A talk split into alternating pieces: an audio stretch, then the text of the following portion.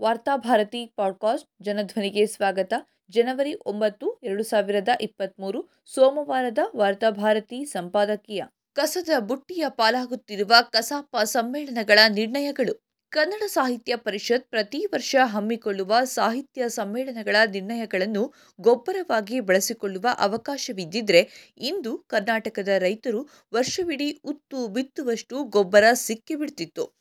ಈ ಸಾಹಿತ್ಯ ಸಮ್ಮೇಳನಗಳಲ್ಲಿ ತೆಗೆದುಕೊಂಡ ನಿರ್ಣಯಗಳೆಲ್ಲ ಕನ್ನಡ ಸಾಹಿತ್ಯ ಪರಿಷತ್ತಿನ ಗೋದಾಮಿನಲ್ಲಿ ಧೂಳು ತಿನ್ನುತ್ತಾ ಬಿದ್ದುಕೊಂಡಿವೆ. ಅವುಗಳಲ್ಲಿ ಕೆಲವು ನಿರ್ಣಯಗಳನ್ನಾದರೂ ಸರ್ಕಾರ ಅನುಷ್ಠಾನಗೊಳಿಸುವ ಇಚ್ಛಾಶಕ್ತಿಯನ್ನು ಪ್ರದರ್ಶಿಸಿದೆಯೇ ಎಂದು ನೋಡಿದರೆ ನಮಗೆ ನಿರಾಶೆಯಾಗುತ್ತದೆ.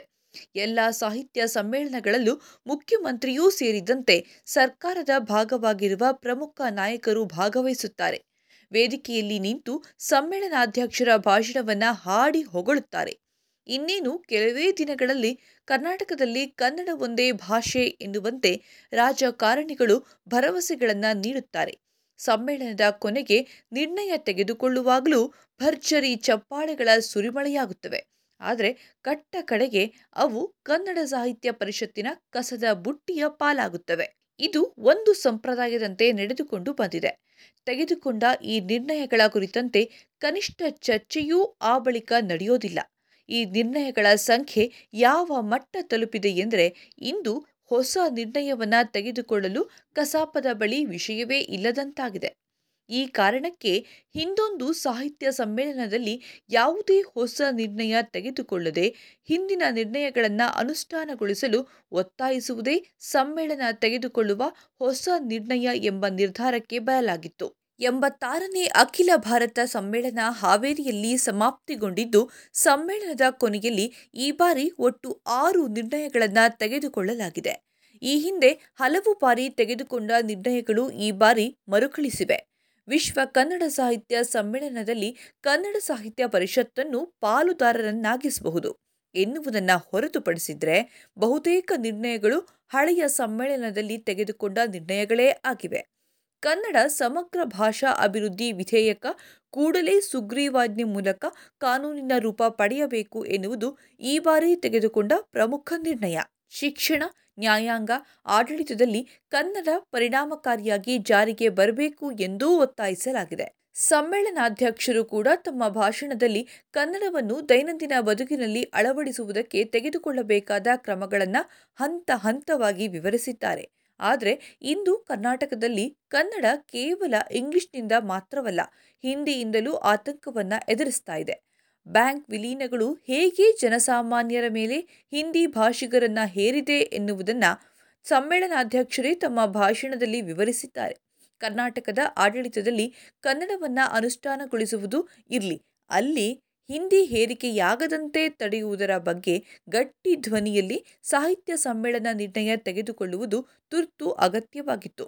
ಆದರೆ ಹಿಂದಿ ಹೇರಿಕೆಯನ್ನ ನಿರ್ಣಯದಲ್ಲಿ ಕಾಟಾಚಾರಕ್ಕಷ್ಟೇ ಪ್ರಸ್ತಾಪಿಸಲಾಗಿದೆ. ಕನ್ನಡದ ಮೇಲಿನ ಹಿಂದಿ ಅಥವಾ ಇನ್ನಾವುದೇ ಭಾಷೆಯ ಆಕ್ರಮಣ ಹಾಗೂ ಹೇರಿಕೆಯನ್ನ ಸಮ್ಮೇಳನ ಖಂಡಿಸುತ್ತದೆ ಎಂದಷ್ಟೇ ಹೇಳಿ ಮುಗಿಸಲಾಗಿದೆ. ಸದ್ಯಕ್ಕೆ ಕನ್ನಡದ ಮುಂದಿರುವ ಅತಿದೊಡ್ಡ ಸವಾಲು ಹಿಂದಿ ಮತ್ತು ಸಂಸ್ಕೃತವನ್ನು ಹಿಂಬಾಗಿಲಿನ ಮೂಲಕ ತುರುಕಿಸಲು ಯತ್ನಿಸುತ್ತಿರುವುದು.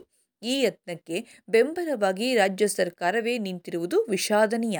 ಒಂದೆಡೆ ಹಂಪಿ ವಿಶ್ವವಿದ್ಯಾನಿಲಯ ಸೂಕ್ತ ಅನುದಾನಗಳ ಕೊರತೆಯಿಂದ ನರಳುತ್ತಾ ದಿನದಿಂದ ದಿನಕ್ಕೆ ಹಿನ್ನಡೆ ಅನುಭವಿಸ್ತಾ ಇದ್ದರೆ ಕರ್ನಾಟಕದಲ್ಲಿ ಸಂಸ್ಕೃತ ವಿಶ್ವವಿದ್ಯಾನಿಲಯವನ್ನು ತೆರೆಯಲು ಭರ್ಜರಿ ಸಿದ್ಧತೆ ನಡೀತಾ ಇದೆ. ಸರ್ಕಾರದಿಂದ ಭೂಮಿಯೂ ಸೇರಿದಂತೆ ಅನುದಾನಗಳ ಮಹಾಪೂರವೇ ಹರಿಯುತ್ತಿವೆ. ಮಗದೊಂದೆಡೆ ಕೇಂದ್ರ ಸರ್ಕಾರದ ಹಿಂದಿ ಹೇರಿಕೆಗೆ ರಾಜ್ಯ ಸರ್ಕಾರ ಮೌನ ಸಮ್ಮತಿಯನ್ನ ವ್ಯಕ್ತಪಡಿಸಿದೆ. ಕೇಂದ್ರದ ವರಿಷ್ಠರನ್ನ ಸಂತೃಪ್ತಿಪಡಿಸಲು ಕನ್ನಡದ ಹಿತಾಸಕ್ತಿಗಳನ್ನು ರಾಜ್ಯ ಸರ್ಕಾರ ಬಲಿ ಕೊಡುತ್ತಿದೆ ಎನ್ನುವ ಆರೋಪಗಳ ಬಗ್ಗೆ ಸಾಹಿತ್ಯ ಸಮ್ಮೇಳನ ಮೌನ ತಾಳಿದೆ. ಬರೇ ಖಂಡನೆಯಿಂದ ಹಿಂದಿ ಅಥವಾ ಸಂಸ್ಕೃತವನ್ನು ತಡೆಯಲು ಸಾಧ್ಯವಿಲ್ಲ.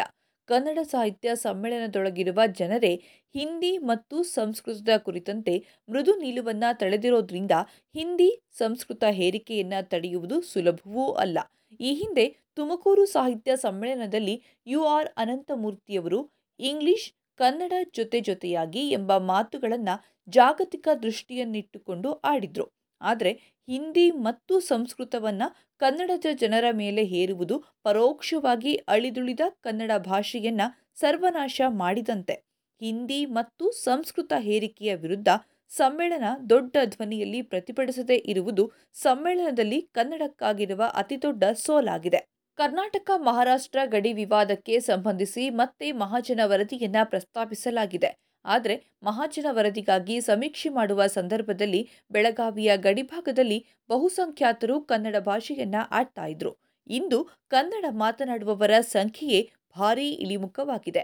ಇದರ ಲಾಭವನ್ನ ಬೆಳಗಾವಿ ಗಡಿಯಲ್ಲಿರುವ ಮರಾಠಿಗರು ತಮ್ಮದಾಗಿಸಿಕೊಳ್ತಿದ್ದಾರೆ. ಬೆಳಗಾವಿಯಲ್ಲಿ ಅಳಿಯುತ್ತಿರುವ ಕನ್ನಡವನ್ನ ಉಳಿಸಿ ಬೆಳೆಸದೇ ಇದ್ರೆ ಬೆಳಗಾವಿಯನ್ನ ಉಳಿಸಿಕೊಳ್ಳಲು ಸಾಧ್ಯವಿಲ್ಲ ಎನ್ನುವ ವಾಸ್ತವವನ್ನ ಸಾಹಿತಿಗಳು, ಲೇಖಕರು ಮೊದಲು ಅರ್ಥ ಮಾಡಿಕೊಂಡು ಅದನ್ನು ಸರ್ಕಾರಕ್ಕೆ ವಿವರಿಸುವ ಕೆಲಸವನ್ನ ಮಾಡಬೇಕು. ಇದೇ ಸಂದರ್ಭದಲ್ಲಿ ಕಸಾಪ ಸಮ್ಮೇಳನಕ್ಕೆ ಪ್ರತಿರೋಧವಾಗಿ ಬೆಂಗಳೂರಿನಲ್ಲಿ ನಡೆಯುತ್ತಿರುವ ಜನಸಾಹಿತ್ಯ ಸಮ್ಮೇಳನದಲ್ಲಿ ಒಂದು ಪ್ರಮುಖ ನಿರ್ಣಯವನ್ನು ತೆಗೆದುಕೊಳ್ಳಲಾಗಿದೆ.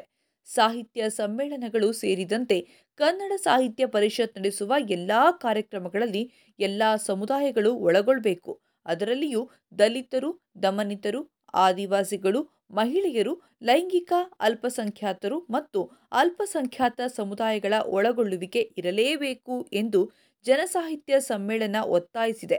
ಎಲ್ಲ ಸಮುದಾಯಗಳ ಒಳಗೊಳ್ಳುವಿಕೆಯೇ ಕನ್ನಡದ ಹಿರಿಮೆ. ಅದನ್ನೇ ಕಸಾಪಕ್ಕೆ ನಿರ್ಣಯದ ಮೂಲಕ ಒತ್ತಾಯಿಸುವ ಸ್ಥಿತಿ ಬಂದಿದೆ ಎಂದ ಮೇಲೆ ಅಂತಹ ಕಸಾಪ ಕನ್ನಡದ ಕಾಳಜಿಯಿಂದ ತೆಗೆದುಕೊಂಡ ನಿರ್ಣಯವನ್ನ ಎಷ್ಟರ ಮಟ್ಟಿಗೆ ಗಂಭೀರವಾಗಿ ತೆಗೆದುಕೊಳ್ಳಬಹುದು ಎನ್ನುವುದು ನಮ್ಮ ಮುಂದಿರುವ ಉತ್ತರವಿಲ್ಲದ ಪ್ರಶ್ನೆ.